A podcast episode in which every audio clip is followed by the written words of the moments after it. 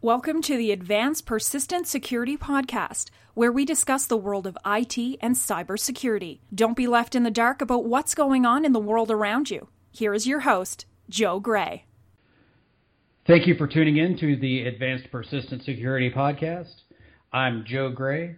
With me here today, this evening for me, this morning for him, is Have I Been Pwned's own Troy Hunt. Troy is a Pluralsight instructor. He's a regional director for Microsoft and an MVP. He has been a software consultant for some time, and as I mentioned, he is the founder of HaveIBeenPwned.com. He contributes regularly to OWASP, and from what I can tell, is very heavy in the .NET framework. Hello, Troy. G'day, Joe. That all sounds uh, pretty spot on, mate. Well done. Awesome. Uh, your LinkedIn is accurate. Excellent. So, that's good because I rarely touch it, so it's nice not to have to change it very much. Exactly. So, uh, if you don't mind, uh, fill in any blanks uh, about you and what you're working on right now, as opposed to, in addition to Have I Been Pwned and other projects, and then we'll break into the news. Sure. Well, uh, as as the audience can probably hear, I am also Australian, so uh, th- there's that too. That's that uh, that means that uh, my bandwidth is terrible, but my beaches are awesome. So I kind of get a bit of a double-edged sword there. Means I'm also on the other side of the world to everyone else, so I, I do a lot of travel. Uh, I, I spend a lot of time overseas, probably a little bit too much time at the moment, uh, but I do a lot of workshops for organisations, mostly teaching uh, developers and people building software uh, how to uh, hopefully not get it wrong. And I, I do a lot of travelling around and speaking at various events. So I'll uh, I'll be off to Europe again uh, in a few weeks, doing doing the things there for a couple of weeks, and then uh, then returning home to my nice sunny home here. Awesome. So in in terms of news, the big headlines today. President Obama named a CISO for the United States, and Intel sold McAfee. Uh, starting out with the Intel because it's kind of the the easier of the two, in my opinion. Uh, what are your thoughts, your initial thoughts on Intel selling McAfee? To, to be honest, most of the news I've seen has been around John McAfee having a copyright dispute or, or a trademark dispute over his name. There's, there's, something about John, he seems to be able to make headlines, often for all the wrong reasons. Um, look, I mean, I don't know. In, in, in, terms of them selling it, I guess the, the, these are the sort of assets that are often acquired and disposed of for various corporate reasons. I'm, I'm not sure that it's really going to have any sort of fundamental impact on the landscape. I think McAfee as a brand is, is probably not what it once was uh, some time ago anyway. So, uh, other than the interesting sort of uh, disputes with the, uh, the, the charismatic co-founder or, or charismatic founder, as it was, I'm not sure it really makes a lot of difference. And, and that definitely makes sense. And just like you said, I think you hit the nail on the head in terms of McAfee because you know conventional antivirus it's not none of it is really what it used to be. The Symantec, the Kaspersky, even Avast, Malwarebytes, all of them, they're not what they used to be. Especially when you have competitors out there like Carbon Black, Cylance, Sentinel One, and uh, CrowdStrike and their line of products. So could we be seeing antivirus write off into the sunset? Maybe. I doubt it. No, I think we'll just see it change. And the, look, I mean, over the last few years, we, have seen this shift away from the traditional sort of signature-based to user behavioural analytics and this sort of thing, which I guess is just a reflection of the, the changing security landscape. So for for something like McAfee, it's look, I mean, it's kind of the incumbent. They they have to adapt and change, and maybe this is part of a reflection of, of a changing industry. Exactly. And it's ironic that you mentioned user behavior analytics because that's one of the new absolute big buzzwords that everyone's trying to sell in terms of services. Uh, I was at a local ISSA meeting and there was a presentation uh, provided by Rapid7 selling their user behavior analytics products. So it's it's kind of how it's funny how things just kind of operate on a cyclic uh, routine, so that you know what is popular at one point and relevant dies off for a little while and then it comes back a completely different way. Yeah, and I, I think we're sort of at a point where doing this this UBA sort of stuff is is kind of inevitable because we we've reached this stage where the signatures can't keep up with the rates at which malicious software is being written. and we're at the same time sort of making enough inroads in terms of being able to analyze what is a what is a norm for, for the way uh, an individual machine or an individual user operates uh, in a network, and being able to establish baselines and norms, and then identify deviations from those makes a lot of sense. And I, I think sort of the big remaining question is how effective and reliably can we do that? Because a lot of this now becomes a, a much more sort of heuristic uh, behaviour as opposed to simply saying, uh, here is a pattern. If it matches the pattern, then we've got a problem, which is a very kind of explicit result. So, uh, look, I think really it's still early days in that area, but that certainly seems to be where the ball's moving to. I tend to agree with you there. I, certain industries, like the defense sector, which is where most of my experience lies, they mandate certain antivirus to be used, such as McAfee, and I think that's really going to keep them in place. But I, I foresee the the scope changing drastically soon, just to kind of build upon what they're doing already. We have a lot more to worry about than just malware these days. Uh, we have to worry about our email addresses ending up on your website. Look, I wouldn't worry about that. I mean, there's nothing you can do about it. Uh, so, so there's, there's, that. You, you might be able to do something about your passwords uh, being usable by someone who breaks in and gets your email addresses, but I have accepted uh, that my email address will be on there. I, I had my seventh appearance on there recently, and uh, that is just the nature of the web today. Uh, I couldn't agree more. So to shift gears, something major that came from the news in the United States was President Obama tapped retired Air Force Brigadier General uh, Gregory uh, Touhill, I believe. Uh, if he is listening or anyone knows the proper pronunciation of his last name, I apologize if I butchered it but he's been tapped to become the United States' first cybersecurity chief, basically the CISO for the country. Coming on the heels of some major data breaches like the uh, electoral databases and the DNC hack, and then, of course, Hillary Clinton's emails. Uh, what long term effects do you see coming with this as an outsider to the United States? Well, look, I guess the first thing is it's it's sort of an interesting acknowledgement of how important uh, online security is. You see, I'm resisting saying cyber because I know everyone wants to say cyber, but it's uh, it, it's interesting. Just a couple of days ago, I was, I was watching a bit of um, Obama's speech at, at the G20, uh, and he was talking about the significance of uh, cyber, his word, not mine, uh, and sort of recognizing that, that this is a really, uh, in fact, he was sort of phrasing it almost in in the way that we would phrase uh, traditional arms, where he was saying, look, you know, we don't want to get into this situation where we have nation states building up offensive capabilities to exploit each other. Which I had to laugh at a little bit because this is the guy who presided over the era of Stuxnet as well. so, you know, there's Stuxnet. that. Yeah, Stuxnet, Stuxnet, Flame, Flame, and you know, yeah, the TAO. Um, you know, Yeah. not to even get started on shadow brokers. He- he's got the runs on Yeah. the board. Uh, but it was it was sort of an interesting, uh, very kind of public acknowledgement that uh, that, that this sort of online nation state uh, security threat is is a serious thing, and I, I think appointing a CISO f- for a country, for for want of a better term, is a really interesting uh, reflection of that. And, and I guess it, I'm almost a little bit torn because on the one hand you go, wow, like stuff's getting serious, right? You know, we've got countries hacking other countries and, and infiltrating critical infrastructure and things like that. On the other hand, for those of us working in security, it's it's a great endorsement of how important this industry is and uh, how significant uh, these threats are becoming. So. I think on, on balance, it, it's a very good thing for, for people like uh, you and I, but it's it's kind of a little bit scary as well. Yeah, I, I would. No, no argument here. Um, to kind of caveat from a, a poll that I saw floating around on Twitter as a result of one of my previous podcasts, do you believe that uh, election databases and polling, electronic polling mechanisms should be considered critical infrastructure? It's interesting, and it just sort of comes on the back of these allegations of, of Russia influencing elections and you know democratic processes as well. And I guess the broader question here is is is there there some sort of uh, upside for an adversary in, in infiltrating and possibly in, impacting election results? And you know, geez, when stakes are that high, and when we're talking about a, a country like the US, where uh, the, the government in power is going to have a pretty pretty fundamental impact on on uh, national security and policies and that sort of thing, I can see the attraction. Uh, I, I guess the question is always going to come back with this electronic voting argument: is can we do it in a reliable, secure way that still protects anonymity? And on balance, is this thing going to be a better proposition than what we have at present? And, and I think that's a really important distinction too. This this sort of unbalanced thing. So when it's all said and done, yeah, holistically, are we going to be better off?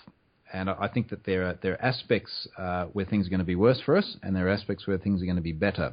But uh, I'm just not quite sure that we're, we're yet at that point where we can do this reliably and consistently enough particularly given the number of failures we've seen in government systems in recent times doing similar things. I, I certainly agree there. And I mean, the biggest concern I have would be at the state level with these uh, with the registration databases, the amount of personally identifiable information that's that's in it, and the fact that it's really not subjected to any security framework or regulatory compliance. It's you know FISMA or granted, it's not healthcare information or HIPAA, you know, that kind of stuff, or PCI, whatever.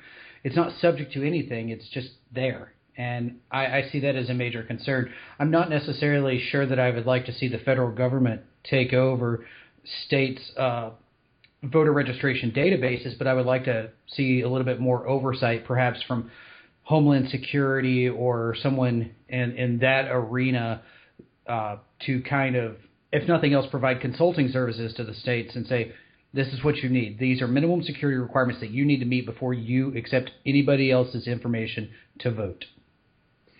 Yeah, but possibly. I, I think maybe some advisory um, position there might help. Uh, I, am just sort of thinking of, of, some of the recent incidents we've seen where consumer confidence has been really rocked. Uh, not necessarily by voting systems themselves, but by things that are that are either uh, perceived as being very closely related or, or, do have an indirect link. And I think about things like the Philippines uh, Election Commission earlier this year. They lost 55 million records. Now, the Philippines has got 110 million people, and a bunch of them are children. So, so have a think about that in terms of the proportion of, of, of the of the population that's been impacted.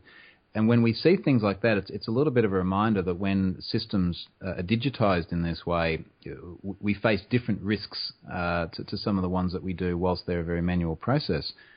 And even down here in Australia, we just had, uh, last month, we had our uh, five yearly census where we normally all sort of fill out forms and, and send them into the government uh, in the mail, and we, we talk about our income brackets and religious beliefs and all sorts of other things and the government decided to uh, put all of this online and uh, consequently got DDoSed off the face of the earth uh, via a very, very, very small DDoS. It was only about two gigabits. Uh, and really just rocked consumer confidence in the ability of a government to stand up a, a formal system for collecting data from citizens. And I, I think when we see these things, it, it just sort of erodes further the confidence that people have in the ability of governments in general uh, to stand up systems like that, and that extends through to voting systems as well. I, I remember uh, Patrick Gray on the Risky Business podcast talking about the census DDoS attack and how the, the Australian government had actually paid, I believe it was IBM for DDoS protection, but just didn't use it. yeah, there's there's a bunch of interesting angles to that. So it it sounds like um, one part of the problem was whoever had done the, the load testing it had sort of worked out that they're never going to need to receive more than something like uh, I think they were saying like 60,000 form submissions over the period of, of, of a minute or, or something which was just an arbitrarily low number which which would definitely not handle peak load.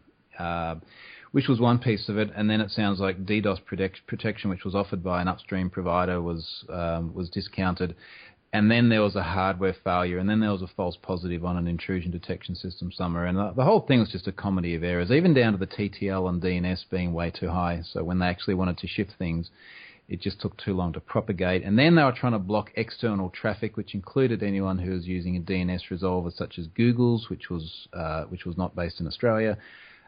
you just kind of look at it and go, one mistake you can understand, two you can almost forgive, but when it just cascades into a series of blunders like this across multiple organisations and multiple parts of the infrastructure and the software, that's when you kind of go, look, we may not actually be ready to do really important stuff online. And that that really, you know, the the one, two, three. Okay, now this is becoming ridiculous. That that sounds very very similar to some of the attacks that we've seen here, like the Office of Personnel Management, uh, Ashley Madison, of course.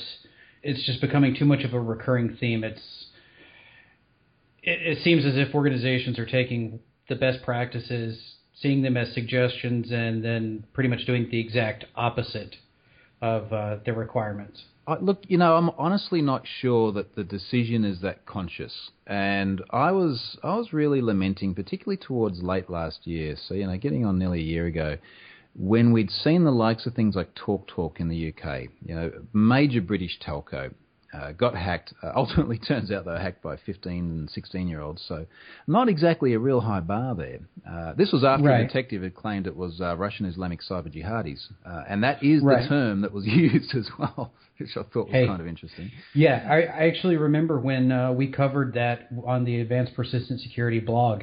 it was right after, I believe it was Vodafone that got hit right before that. Right. there, was, there was a whole chain of them. Exactly, and and then right after that, speaking of 16-year-old attackers, uh, a 16-year-old was able to guess the director of the CIA's credentials here, and then was able to take over some of his accounts. Hey, uh, one of the interesting things here, and this is, is slightly tangential, is when you look at how frequently um, children in that sort of age bracket are, you know, 16 and, and onwards teenage years, they're actually really, really effective. And, and I think a large part of this is that they don't have to go to work. you know, like they don't have to go out and earn money. They don't have to play with their kids or look after their family.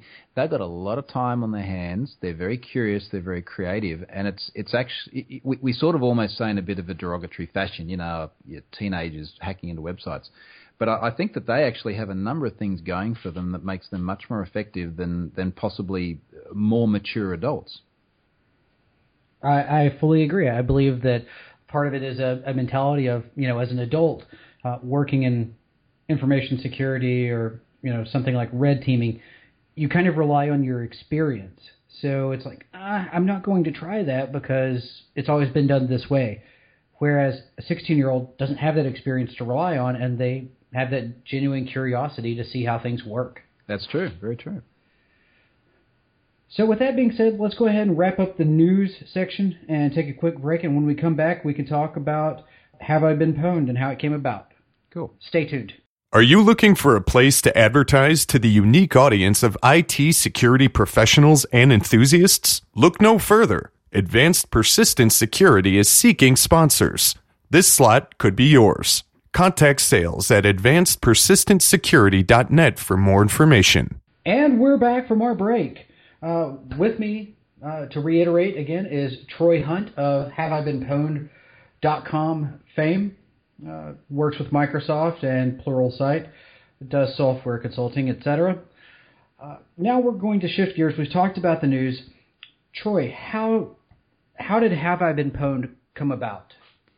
So I originally back in uh, back in 2013 sort of era, I was originally doing a lot of analysis of various data breaches, just looking at some of the trends. So, you know, like what are the most common passwords? Uh, are there any any sort of interesting behaviours that we can identify in, in, the sorts of email accounts that are there?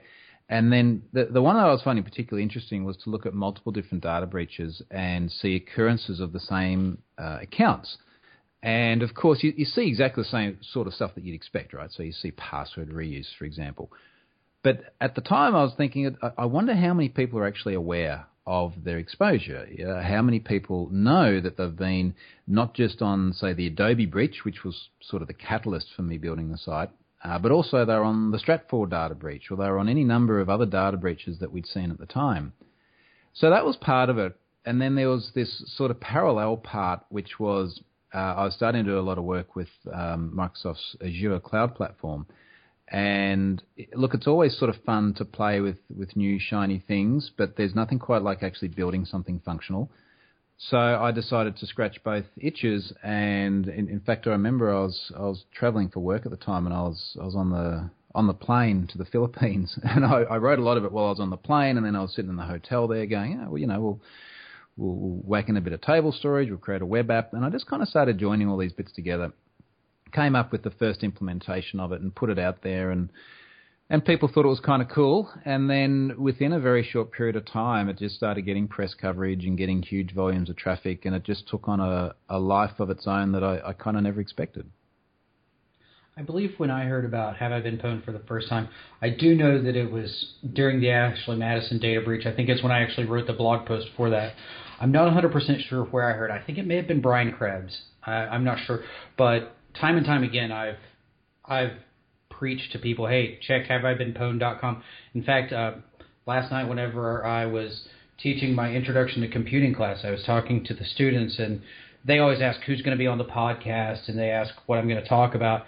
And I told them you were going to be on, and they're like, okay, we we don't work in tech, we don't know who he is. I was like, well, let me let me bring you up to speed.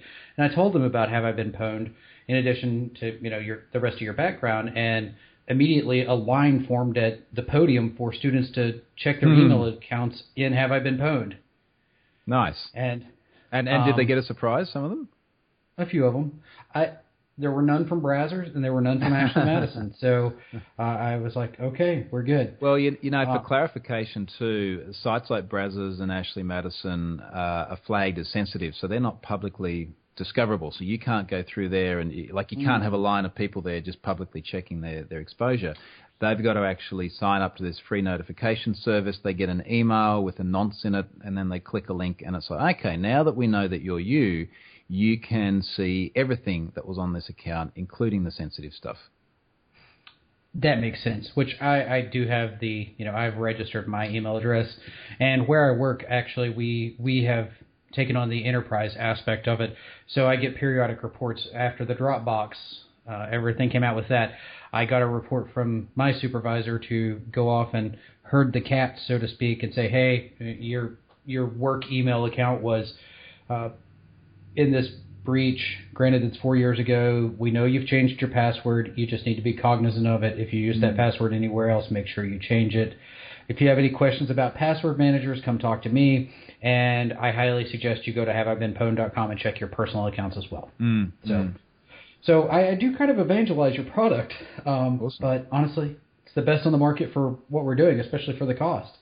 Yeah, go. The cost is good. and, and, you know, having said that as well, that there are actually a lot of people that give me donations, um, particularly when when there's a big news event like the Dropbox thing last week.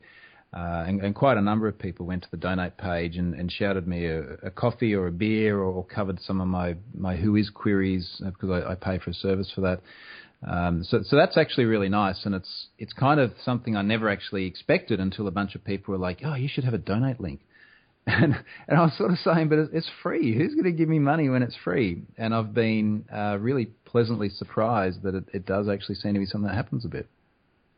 That's awesome. And um, I will actually get that donate link and I will prominently put it in the show notes. Thanks, uh. Just to uh, pay it forward with it. And you know, for for context as well, um, normally that the service, in all honesty, doesn't cost much to run. It's it's not so much the infrastructure; it's it's more a question of the time, and there's a huge time investment uh, in running this and sourcing the data. And that, to be honest, that the biggest thing I find as a time investment is actually verifying it. and I've been speaking to a lot of people who who sort of trade data in these circles and I'll, I'll, sort of say, you know, look, you've, for example, you've made a claim on Twitter or you've made a claim on some shadier website that, uh, you know, X Y Z company has been breached. Did you did you check? And they're like, no, no, no, we just put it up there. Yeah, it's too hard. it's, it is hard to actually verify if some data breaches are, are legit, but it's it's important as well because you don't want to go around making claims that a particular organisation has had a data breach just because someone's got a file with their name in it. You know, you've got to check these things. That's irresponsible reporting. I cannot agree with you more with that.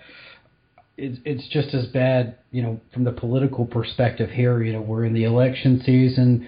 Um, you know, there, it seems like the most prominent candidate is an asteroid to wipe out the entire United States with the choices we've been dealt. But you know, with that, that kind of ties into my frustrations with yellow journalism in terms of uh, this is like half true about this candidate. We're going to publish it so that we can get the traffic, or you know, even better, clickbait. So, you know, I, I have much respect for anyone that's going to take the time and actually validate and verify that what they are posting is factual in nature, and it it's not going to unnecessarily damage someone's reputation. Look, the, I think the clickbait term is is not at all disingenuous because often that's that's what happens. And I wrote something earlier this year after we saw news of, of something like 272 million email accounts from it was a combination like Gmail, Hotmail, Mail.ru, and I think Reuters originally picked it up because someone had reported it uh, as an incident. And of course, all the news headlines start running with "Go and change your Gmail account now." And you're sort of looking at it going, well, hang on a second, like there's there's too much stuff that smells here. And of course, it turned out that there was something like a tiny fraction of one percent of accounts had legitimate credentials because people reused them, but inevitably they were coupled together from other sources and, and just exactly. couldn't in any way whatsoever be attributed back to, to who it was claimed to be from. And, and I remember hearing about that, and and I think that's, you know, I if I recall correctly, I heard it on Security Weekly uh, because I do absorb a lot of my security news via other podcasts. I, I don't hide the fact that I listen to Security Weekly, Risky Business, Southern Fried, uh, BrakeSec. Uh, just because I don't mention the other podcasts I listen to doesn't mean that I don't like them. But uh, if I recall correctly, Paul and his team really took uh, the media to work on their podcast for that, for the, you know, spreading FUD, the fear, uncertainty, and doubt. Mm. But at the same time, it's always a good idea to change your passwords too. And it, look, in fairness, there are some media outlets that I think are doing a really good job. So Motherboard's been doing some great stuff. Uh, Ars Technica does some great stuff as well. And and I, I know the guys writing those stories, and, and they always research these things, and they put a lot of effort into into accuracy. Uh, I think, unfortunately, particularly when you get to sort of the mainstream news and you get journalists that really aren't plugged into the fact that, that these things do get fabricated, look, it's it's a great headline, but like you say, that's clickbait, right? Exactly, and honestly, you know, people, and I'm not hating on anyone with a journalism degree, but people, you know, the journalists they're not necessarily trained. Um, you know, just a general a, a general journalist that just does regular journalism, not a specific topic, or someone with a background in sports, you know, they're not going to have the understanding on how to validate things, and, and they're not going to know the right questions to ask to make sure that the information they're getting is factual. And when you deal with sites like uh, Motherboard, Ars Technica, to some degree Wired, uh, CSO Online, and, and those outlets, that's almost exclusively what they deal with. So, of course, they know the right questions to ask, and people aren't really going to give them garbage uh, stories either because they know they're going to get caught. Yeah, look, I mean, but by the same token, journalists are meant to have journalistic integrity, right? Like they're meant to check sources and facts and things like that. And in these cases, it's it's just simply not happening. And I get that they're not tech journalists and, and they're not kind of plugged into the scene, but I just think there's a, a due diligence there that's missing on, on their behalf, on the editor's behalf, where they're they're they're just they're just not checking. Uh, but the other thing is that they're not held to account either which is kind of funny because if they were reporting on things that, that had, say, an, an, impact on a publicly listed company and they got it wrong, then, then they could quite likely be held to account. But when it's just, yeah, hey, some dark web character has popped up and said there's, there's been a data breach, there just seems to be very, very little accountability for it. Exactly. Well, I think a lot of that has to do with the the business model that the media has kind of moved to. They've went away from you know charging a lot for advertisements. Uh, in in in the in the regard of they don't really have printed material to have the advertisements there, and not everyone's interested in TV advertisements. But the amount of revenue they get from people following their Facebook and falling for the clickbait, going to their page and clicking the the links, that that drives a lot of revenue for them, and I think that really is what compromises that integrity. It, it's the desire for revenue. But it's ironic because one of the headlines you hear at every news station in every market in the United States is "We keep the powerful accountable." Great, but they don't keep themselves accountable. This is true. that's, that's a, that is a problem. And on, that note, I'm going to step off of that soapbox. Um, so uh, going back to have I been pwned? How do you get the information for the the site? So it really depends on the incident. Um, and I, I, mean, I'll give you a couple of examples. So, say Ashley Madison, very, very high profile incident. that data was torrented very, very extensively. Uh, immediately it was obtained. And inevitably, even that itself is sort of an interesting observation because whoever broke into the system, their, their objective was to make the data as, as broadly available as possible. So it's torrented. Anyone could go and grab the torrent. It's it, it's still out there today. It's very easy to find. So, you know, that one's an easy one. In other cases, if we look at something like, say, LinkedIn, uh, the LinkedIn incident, so they were hacked in 2012. Uh, they thought they had it under control. Turns out there are 160 million accounts floating around, not so good. Uh, someone jumped up, this would have been in about June 2016 now, uh, on one of these dark markets saying, uh, here's LinkedIn data, five bitcoins. Now, inevitably, uh, some people paid for it, some people redistributed it. I've got a bunch of people that support the the project uh, and jump up every now and then and they say, hey, I've just got my hands on on um, LinkedIn or MySpace or any of these other big breaches. Uh, yeah, you might like the data because if you add it to your system, then people will get notified. They can uh, they can then obviously take precautions to protect themselves, and uh, and that's often how it happens. Um, there are times where, where data is much more tightly held, where people don't want to redistribute it. There are times where people pay for the data for nefarious purposes uh, on the proviso of the seller not redistributing it, um, particularly to people like me because they don't want uh, they don't want people finding out that their accounts have been compromised. So it, it's kind of many different channels, and there are many people of various shades of grey getting towards uh, both the black and the white ends of grey that, that often send me this information. Thank you for the irony there. I'm sure Patrick Gray of Risky Business appreciates that one as well. um, since uh, we're not related, although uh, I would be interested to talk to him and find out. Uh, you never know. Never but know. exactly. So the podcast that I recorded with Justin Seitz about the introduction to OSINT, it just went live. So, do you really use a lot of OSINT techniques? Just to ask the question, do you really use any OSINT techniques to um, get any of the data or any indicators of a breach or anything?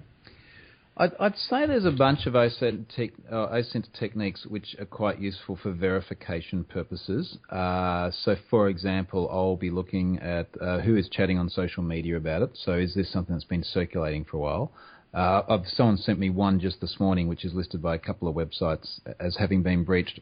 Uh, I'll now go out and try and find where there are references to this. Uh, has there been any company chatter about it? I'll also do things like um, look at the hashes that are in it. Uh, are these hashes appearing anywhere else on the web uh, and it's possibly been rebranded as something different? And just generally try and get a bit of a sense about um, who is talking about this, where might it have come from, is it legitimate uh, or, or, is it a fabrication? So it's yeah, certainly there there are resources out there, uh, open source wise, which which are kind of kind of useful, uh, and and yeah, I've got to go through that today with this other one. That most certainly makes sense. Um, so sit tight. We're going to take another break, and when we come back, we're going to talk about some of the bigger leaks and Troy's advice to help you stay secure if you end up on his website. Sit tight. Are you subscribed to this podcast? If not, please do so on iTunes and at advancedpersistentsecurity.net slash podcast. Attention security professionals. Have you been looking for a community of only security experts? Look no further. Peerlyst is here.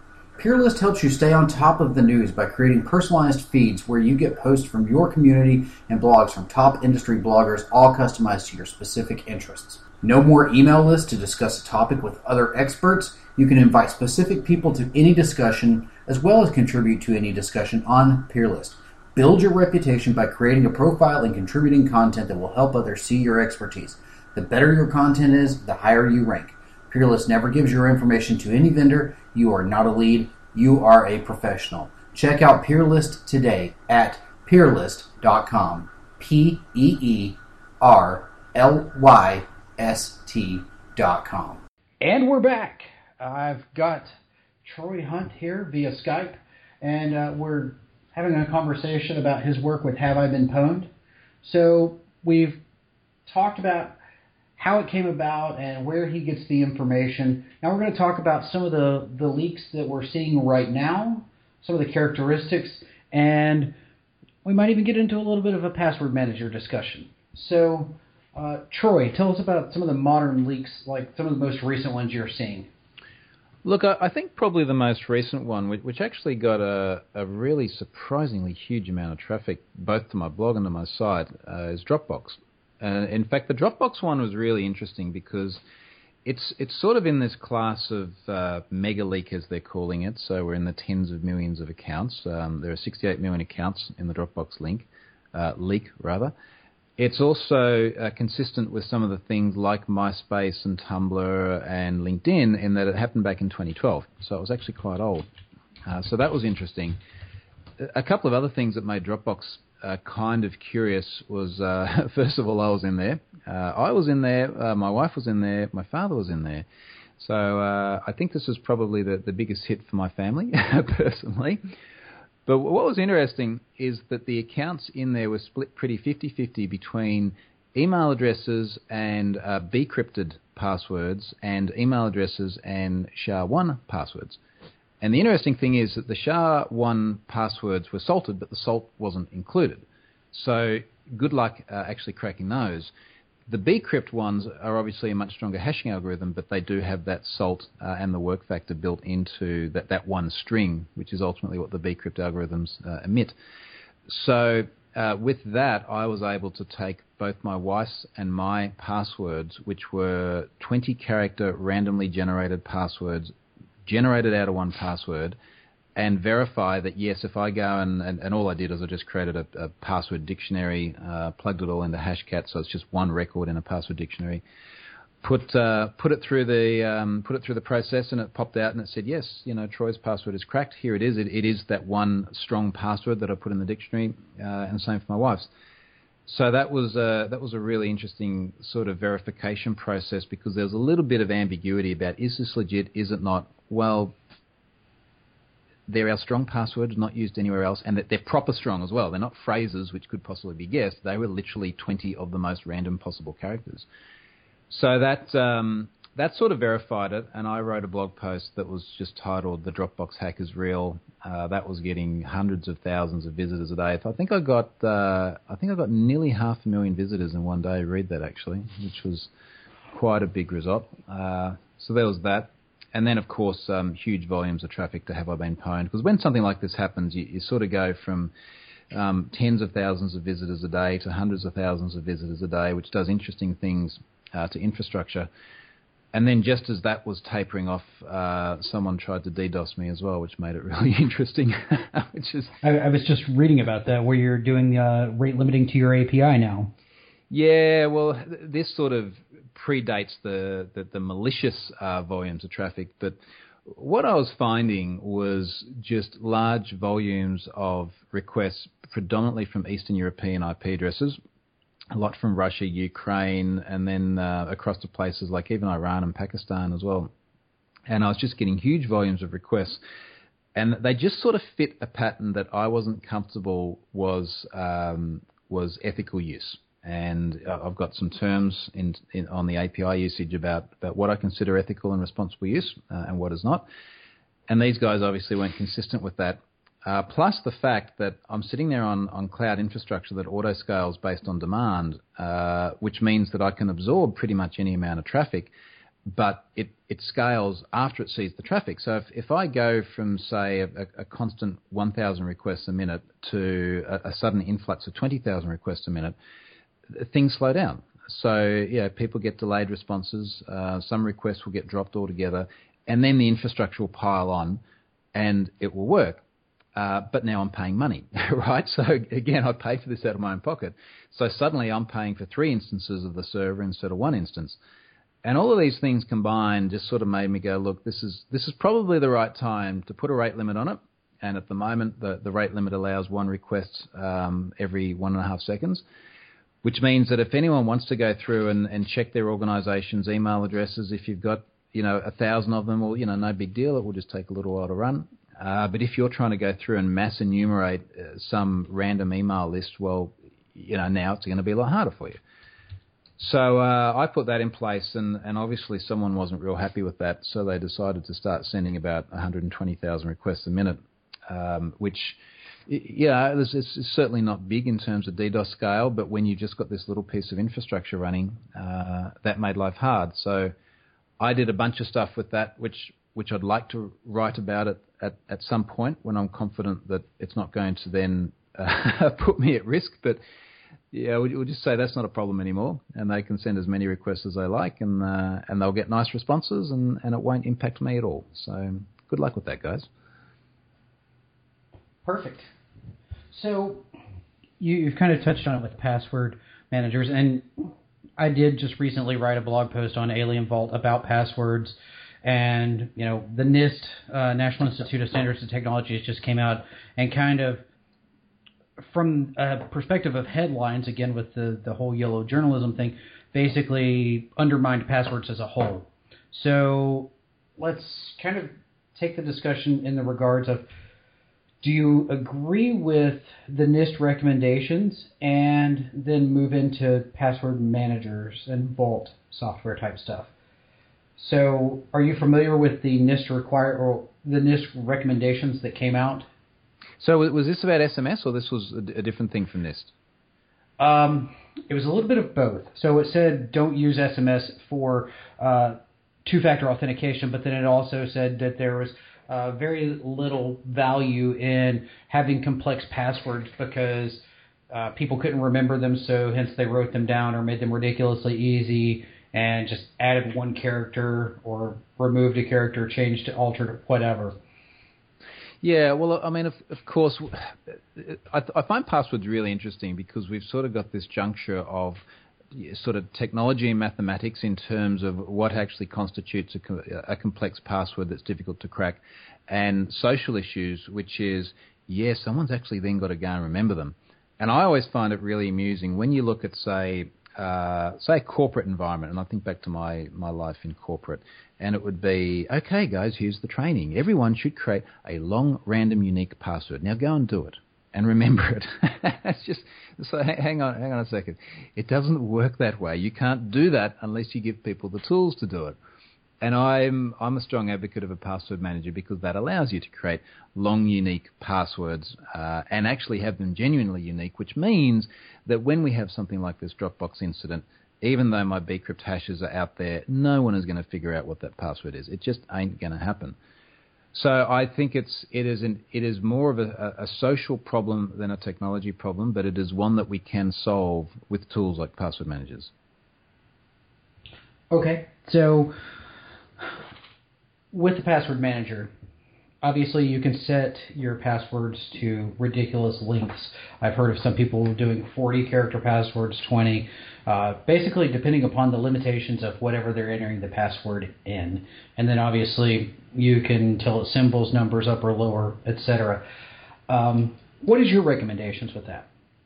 Well, I guess part of it is that it, it, kind of doesn't matter whether it's 20, 30, 40, 100 because you're not remembering it anyway. It is, it's just nothing more than a value in a field. And, and frankly, the biggest problem I have with password managers is overly onerous restrictions on websites. And I'll give you a really good example. I recently decided to change my PayPal password. And the only reason I decided to change it is I had to create a separate account. I didn't want to accidentally log into the other one, so I thought I'd just you know create new passwords. So I go in, change password field, uh, right click, generate new password from 1Password. I think I chose 30 characters. You know, job done, great. Now let's log in and make sure it works. And it didn't work. and I'm, I can't, oh crap, I'm, I'm, lost out of the thing that actually has money in it. Uh, yeah, what am I going to do? And what I figured out was that uh, what they'd actually done is that the change password fields had a max char length of 20 characters. So it only took the first 20 characters that the password manager generated. And then you go to the login form and there's no max password length on the login form. So my password manager was then giving it 30 characters and of course it didn't match. And, and that's just sort of one, it's one stupid edge case, which is really, really common. Uh, look, I mean, why PayPal needs to limit it to, to 20 characters in the first place and then inconsistently limit it across the board, I don't know. But that is the problem I, I most frequently have. That and the limitation of uh, quote unquote special characters, and really aren't all characters special. But anyway, I digress. Um, the, the point is, is that there are websites that actually make it hard to follow good password practices, and, and that is the thing that that it's sort of the, the one thorn in my side about the practical use of password managers. And you you've hit the nail on the head. Uh, there's a few websites I've been on recently that either says no special characters, uh, which I typically just hit the red X in the top right hand corner when that happens, or alternatively they limit you to say 16 characters. It's like, come on, why, really? Um, but to kind of shift gears with that, are are you familiar with some of the alternative authentication methods, like, uh, for example, Clef? So, the, excuse me. It's it, it's interesting. I've I've seen a few different alternative mechanisms. One of the ones that comes up a lot is Steve Gibson's um, SQRL, and I'll get emails from people and they go, "Hey, have you seen this? It's awesome! Like, you know, this is great. It's going to kill passwords." And I, I, I sort of say, "Well, when was the last time you logged onto a site that uses it?" And and the answer, of course, is is never. And the, the problem is, is that all of the alternate mechanisms I've seen, including things like passwordless logon, where they effectively just send you a, a, a reset link um, with, with, a nonce, you click that and you log on. All of them uh, pose a barrier to entry. And the problem is, is that websites are enormously reticent to do anything which makes it harder for people to use their site and I, I, often talk about this sort of uh, canonical marketing manager. So this is the individual who wants to do everything possible to get people into their site as fast as possible with the least amount of friction.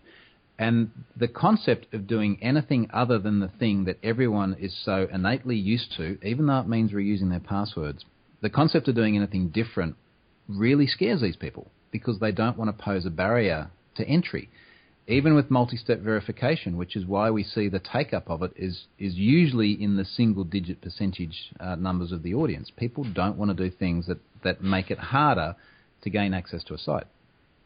You you are 100% correct, and you know I'm not sponsored by Clef. I I think they've liked one tweet that I tweeted them in, but uh, basically it, it's an add-in that you put with your website, and you have to have your phone ultimately you authenticate. Uh, I use an iPhone, so you, I authenticate with my thumbprint in the Clef app itself, and then at that point I point the phone at the screen, and there's kind of a wavelength, and basically the phone's camera and the computer sync up, and then the uh, token is passed to the website for me to get in. But with that being said, I only know of one site that uses Clef, and that's advancedpersistentsecurity.net. So. Um, I really wish more sites used it because I, I think it's really awesome. Uh, it's kind of a, a two-factor authentication in a sense because uh, you do have to have a, a mobile device, um, but it's not necessarily two-factor in that regard. You know, you are using your biometric on the phone and you are using your phone, but it's also not a password. So it, it's pretty awesome. I highly recommend checking it out. Um, do you have anything else to say about the Brazzers uh, data breach that's uh, making its rounds right now? Well, you know, that just the last thing on the uh, on the password side. Look, I think things like that are really innovative, and we're going to try a bunch of different ways to solve this password problem that are not going to work, but they they move us forward in terms of having the discussion. And the, the thing that I keep coming back to is, can I imagine, say, uh, my non-technical parents logging on like this? Uh, because if, if it's not something that's going to resonate with them, then it's probably not something that's going to get any traction on the on the, the vast majority of websites out there. So possibly just something for, for people to keep in mind when, when they're looking at these awesome technical implementations. Are they going to scale and are they going to work across the broader society? Um, and that kind of just to interject for one moment, uh, that does interject uh, and, and align with Michael Santarcangelo's Straight Talk framework. You know, uh, the questions being uh, what problem were we trying to solve? Authentication. And how tall do you have to be to ride the ride? Or alternatively, uh, what do you define as readiness for this?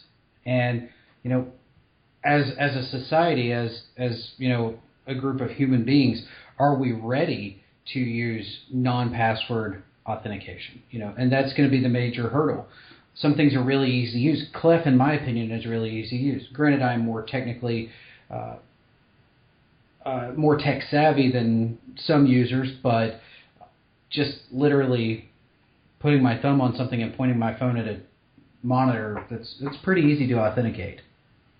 I think uh, particularly stuff like Touch ID has has made authentication awesome. You know, and I, I love the idea of something uh, like biometrics, whether it's Apple's implementation or others, because it is security without coming at the price of usability. In fact, it's it's arguably enhanced usability.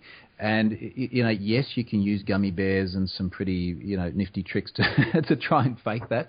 But when you think about who the threat actors are for someone's phone, and it's it's going to be the guy who picks it up on the bench or takes it out of your pocket or something like that. That's that's the vast, vast, vast majority risk. Uh, and I love the fact that that for me with my iOS things I can be on the train and not have to enter my PIN in front of people. If I leave it there and someone else picks it up, there's there's next to zero chance they're going to get into it, unless they're NSA, and even those guys have trouble with it. so I think that's actually, that's actually a win-win. I'm not sure how much trouble the NSA has with it. Oh, um, FBI. well, they're, they're, they're all in the same community, but they all um, it, it, it it all depends if they've uh, purchased um, the the um, Trident yeah, the, so what they pay for that, like one and a half million dollars or something?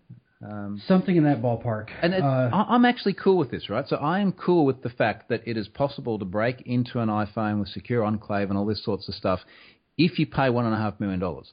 Because that means they really, really want to get in there. And the person poses a really, really high value to, in this case, the FBI. And I, don't right. have a problem with that because, if, frankly, if they got one and a half million dollars to spend uh, owning someone, there's a lot of different ways they can spend that money. Exactly, and and paying that much for a single exploit or a single chain of exploits, uh, that indicates that there's something you know. If they're going to spend that kind of money, um, there could be a pretty significant reason for them going for it. Um, which you know, Apple versus the FBI is completely in, in the rear view, and I've I've been vocal about my opposition of uh, the FBI's tactics. Uh, I'm supportive of the FBI in, in principle, but I don't believe legislating someone to create a back door it was the right answer. And uh, websites are saying now that uh, Brazzers was breached. Uh, up to 800,000 uh, accounts have been compromised. Uh, it looks to be from 2012. Tell us some more. Yeah, so uh, first of all, if the term Brazzers is unfamiliar to you, go to Urban Dictionary and look it up. uh, Brazzers is a, is a porn site. Uh, I had a journalist approach me a couple of weeks ago, probably now, uh, who said, look, someone has given him this data. Uh, would I be able to verify it?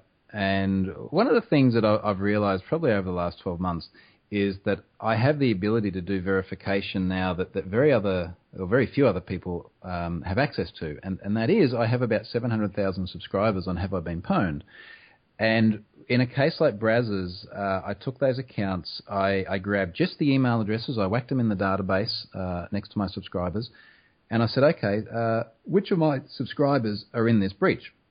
And then I, and in fact at that time it was this alleged breach. And what I normally do is I'll grab the, the most recent 30 subscribers to Have I Been Pwned, so people that have, have sort of got it relatively fresh in their memory, and, and often that, that's only from a period of, of days back. And then I send them an email, and I say, look, you've appeared in a data breach. Um, I'm really after some help to help verify this is legitimate. W- would you be able to assist? And what I'll find is I'll get a few quick responses and then a couple more over the next next few days. And I send them a portion of the data, and I say, look, uh, this is the website. This is a portion of your data. So, for example, if there's a plain text password, I might say, look, your password started with these three characters. And then I'll say, look, uh, yeah, were you on this site? Uh, do you recognize this um, this password? Uh, if so, could you give me the last character of it? Uh, and normally everyone's okay because by the time they see the first three characters, they know they've got it anyway. Though they know I've got it. But by me asking for a little bit of information back, it avoids any confirmation bias as well, where, where they're just saying yes to everything I ask. Uh, in, the, in the case of Brazzers, it's always a little bit of a delicate sort of discussion because it's just like there's this guy on the web asking me if I watch porn. Um, you know, like what, what do I say?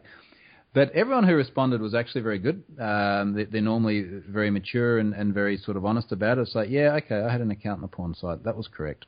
uh, and and that was that. So.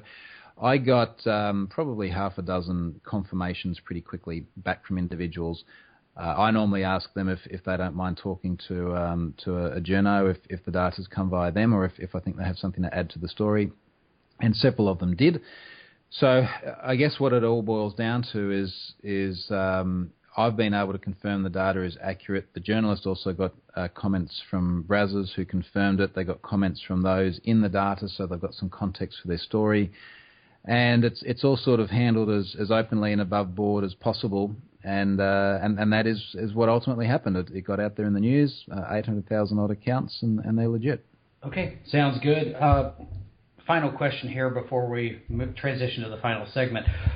So we know Pornhub has a bug bounty program. Do you think uh, Brazzers will be following suit now? It's a little bit kind of horse bolted scenario, isn't it? So, look, obviously their their issue has happened, the data's out, but the question is now, do they sort of learn from this and say, well, maybe it's a good idea that we have a, a channel which pe- incentivizes people uh, to report ethically. I like the idea of, of what Pornhub is doing, and, and really, uh, uh, other than the, the nature of their, their, site, they're in the same category as, as the likes of Tesla, as the likes of um, of the Pentagon, uh, who run bug bounties. So bug bounties are starting to become pretty mainstream. I, I really like the idea of companies like Bug Bounty, uh, sorry, uh, uh companies like Bugcrowd, uh, who can do bug bounties as a service. So for the likes of Brazzers, I'd love to see them going to, to someone like my mate Casey Ellis, who, who runs Bugcrowd, and just going, um, you know, hey, let's let, us let us actually get a bounty running.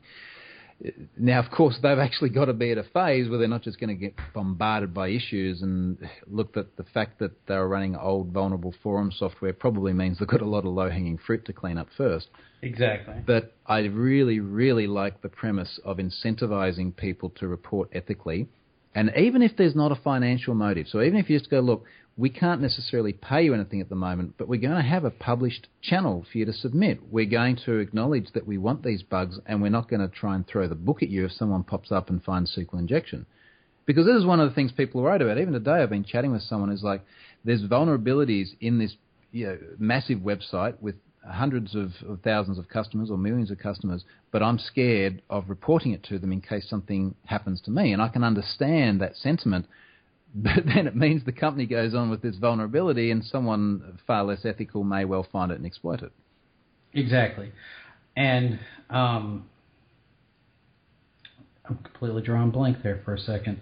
Um, exactly, and the thing that could come with this, a solution for say Brazzers, they could always follow the Chrysler model. You know, recently people were all up in arms because Chrysler opened a bug bounty program. They're the only American auto manufacturer besides Tesla to have one, but they're only paying a maximum of fifteen hundred U.S. dollars, uh, where you have companies like Apple that's paying a minimum of ten thousand. So a lot of people were up in arms because Chrysler was paying such a little amount. But when you really think about it, if they're going to get through the low hanging fruit, they should do a period that is you know a low low value, so they can get the low hanging fruit, and then whenever they mature a little bit more, they can move on to the bigger fish and start paying prices more commensurate with, say, Apple. Yeah, I, I, think that there's sort of a maturity model here where they have to sort of go through that cycle of getting to the point where there's enough financial motive for people to report ethically. Uh, look, Apple is almost sort of a, an unfair comparison, and, and, from memory, the bug bounty they came out with just recently was up to like a couple of hundred thousand dollars or something. But you know, they're talking about things like exploits of the iOS kernel, which which have just significantly different ramifications to uh, I've found SQL injection on Chrysler.com, or even uh, you know I've found a, a, really obscure vulnerability within the CAN bus of, of Chrysler vehicles. You know that there's a very very different scale and, and commensurate oh, reward for that. Definitely. But uh, I, I, do think you've got to make it uh, worthwhile enough that people are going to report to you rather than just dump your data and put it on dark markets. Exactly, because you can they can do it ethically, which you know, in, in all honesty, Apple is probably one of the highest paying bug bounties out there, and it, it is invite only. Some of the others, you know, some of the nonprofits they give you kudos or swag, but you know, you, you've got to work through that to get the the the low hanging fruit. You know, for things like you know you're you're still using DES on your SSL certificate, for example, or something absolutely crazy like that, you know, because someone takes the time to to run that you know nmap script to test it and let you know, okay, yeah, you should probably reward them with something, but I don't think a thousand dollars is really worth a, a simple nmap script like that is not worth ten thousand dollars or even thousand dollars really. Well, is it a question of the effort on behalf of the researcher or the severity and potential impact of the bug? I think you know to kind of draw um, a comparison to say biometrics. You know, you have your your false acceptance rate and your false rejection rate, and when they cross, it's the crossover error rate. So if you apply that same principle, you know, you can look at it from the perspective of how much damage could it do to the company, and how much effort does it take to find it, and most importantly, how easy is it to exploit it. And at that point, you you come up with your crossover rate and that's where I would actually determine everything. If it's something that's relatively easy to exploit but does absolutely nothing to the company, for example, a clickjacking vulnerability on a static site with no forms, okay, yeah, here here's a kudo, mm. thanks. Um, if it's some if it's a cross-site scripting vulnerability that could lead to say remote code execution or privilege escalation, um, that is really obscure, okay, yeah, this is big, somebody found it, so obviously somebody else can find it, so here's a lot of money, or, you know, the absolute worst, here's something that's ridiculously easy to find and it could take us down in moments. Okay, yeah, here's here's a $100,000, and where do we send your offer letter to hire you? So yeah. I, I, think the overarching theme here is is that there's some sort of evidence-based um, payment that it's got to be commensurate to, to the nature of the risk and, and the, the impact of it. Uh, and look, frankly, once we sort of get to the point where we're talking about how much are you going to pay in an established bug bounty that does pay people money, you're so far ahead of just about everyone else anyway, right? Exactly. you know, you're crowdsourcing your pen testing. Yeah. Which, you know, you can still do network pen tests um, conventionally with you know the the key players with that. But basically, you're you're crowdsourcing your web app pen testing, and I think it's just a matter of time before we start to see crowdsourced uh, network pen testing even. Yeah, no, that's that's it, quite possibly.